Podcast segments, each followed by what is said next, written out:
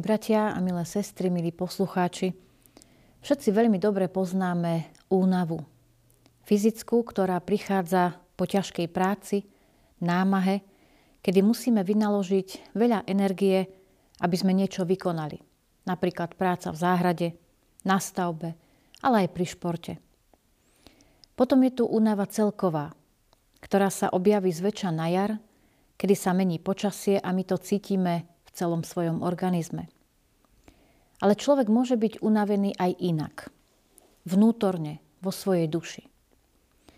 Na fyzickú únavu si stačí pospať, nejaký čas sa nenamáhať a telo sa zregeneruje. Čo však s únavou, ktorú nevyrieši ani kvalitný spánok? Odpoveď dnes chceme hľadať v Božom slove. Izaiáš v 40. kapitole píše – ale tí, čo očakávajú na hospodina, dostávajú novú silu, vznášajú sa na krídlach ako orly, bežia a neumdlievajú, chodia a neustávajú. Amen. V dnešnej dobe mnoho ľudí pociťuje únavu.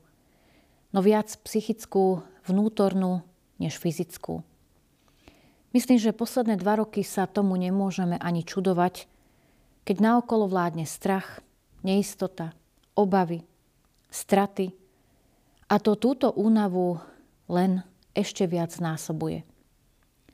Dôsledky novodobej krízy posledných mesiacov zasiahli najmä tých, ktorí mali menšie obchodíky, živnosti, ale aj ďalších, ktorí si stáli za svojim presvedčením. No všeobecne si musíme uznať, že sme už všetci unavení z toho, čo sa deje okolo nás. Podobne a ešte možno horšie sa mohli cítiť tí, ktorí boli odvlečení do zajatia, ale aj tí, ktorí ostali žiť v zasľúbenej zemi za čias, kedy žil prorok Izaiáš, teda okolo roku 700 pred Kristom. Stratiť slobodu, zaužívaný životný štýl, prostriedky obživy, žiaľ aj svojich blízkych, nie je jednoduché.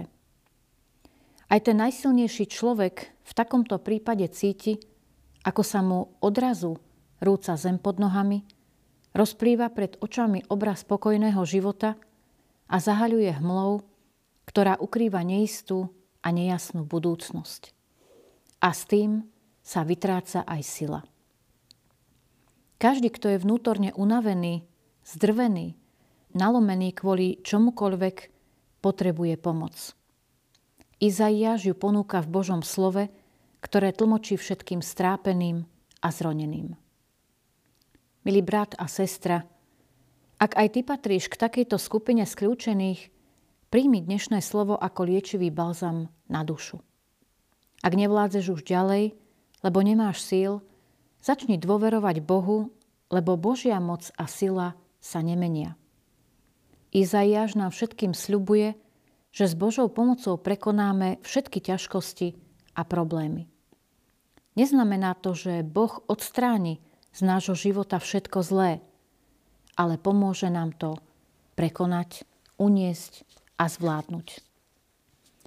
Dúfať v Boha alebo na Neho očakávať znamená mu aj dôverovať. Tí, ktorí tak robia, dostávajú novú silu.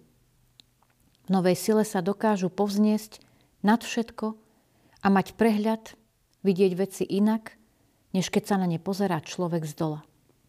Tak ako orol, ktorý sa vznáša majestátne na oblohe. Tých, čo dôverujú Bohu, ani trápenia života, problémy a ťažkosti nezlomia tak, aby sa úplne vzdali. Sú ako bežci na dráhe, ktorí časom síce strácajú silu, ale vidina cieľa a víťazstva ich poháňa vpred. Sú ako kráčajúci, ktorí sú odhodlaní dvojsť tam, kam sa vybrali. Očakávanie na hospodina je vlastne nádej, ktorú môžeme aj my veriaci mať v srdciach skrze Ducha Svetého. Nádej sa premieňa na istotu a to je vietor pre naše pomyselné krídla, ktorý nás drží vo vzduchu. Milí bratia a sestry, očakávať na hospodina, to je rozhodnutie človeka mať postoj dôvery. Potom sa o mnoho ľahšie buduje aj trpezlivosť, v ktorej dokážeme čakať na to, čo do nášho života príde, na budúcnosť, ktorá je síce pre nás skrytá, ale je v nej punc Božej prítomnosti. A tak si vezmime dnešné slovo z Izaiáša za svoje a dajme sa niesť na krídlach dôvery. Amen. Skloňme sa k modlitbe. Dobrotivý môj pane, ďakujem ti za to, že nemusím kráčať životom sám. Môžem si to uvedomiť najmä vtedy, keď mi je ťažko, keď na mňa doliehajú trápenia života. Oceniť vtedy, keď nemám síl, a cítim vnútorné vyčerpanie. Viem, že chceš byť mojou silou aj v týchto zvláštnych časoch, kedy prežívame strach a neistotu z našich dní. Prosím, obnov v mojom srdci dôveru voči Tebe a Tvojmu slovu, ktoré je plné Tvojich zasľúbení, aby som sa o ne opieral a tak bol nesený na krídlach dôvery v ústrety budúcim dňom.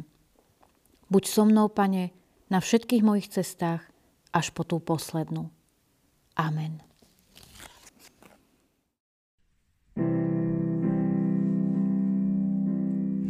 Prišiel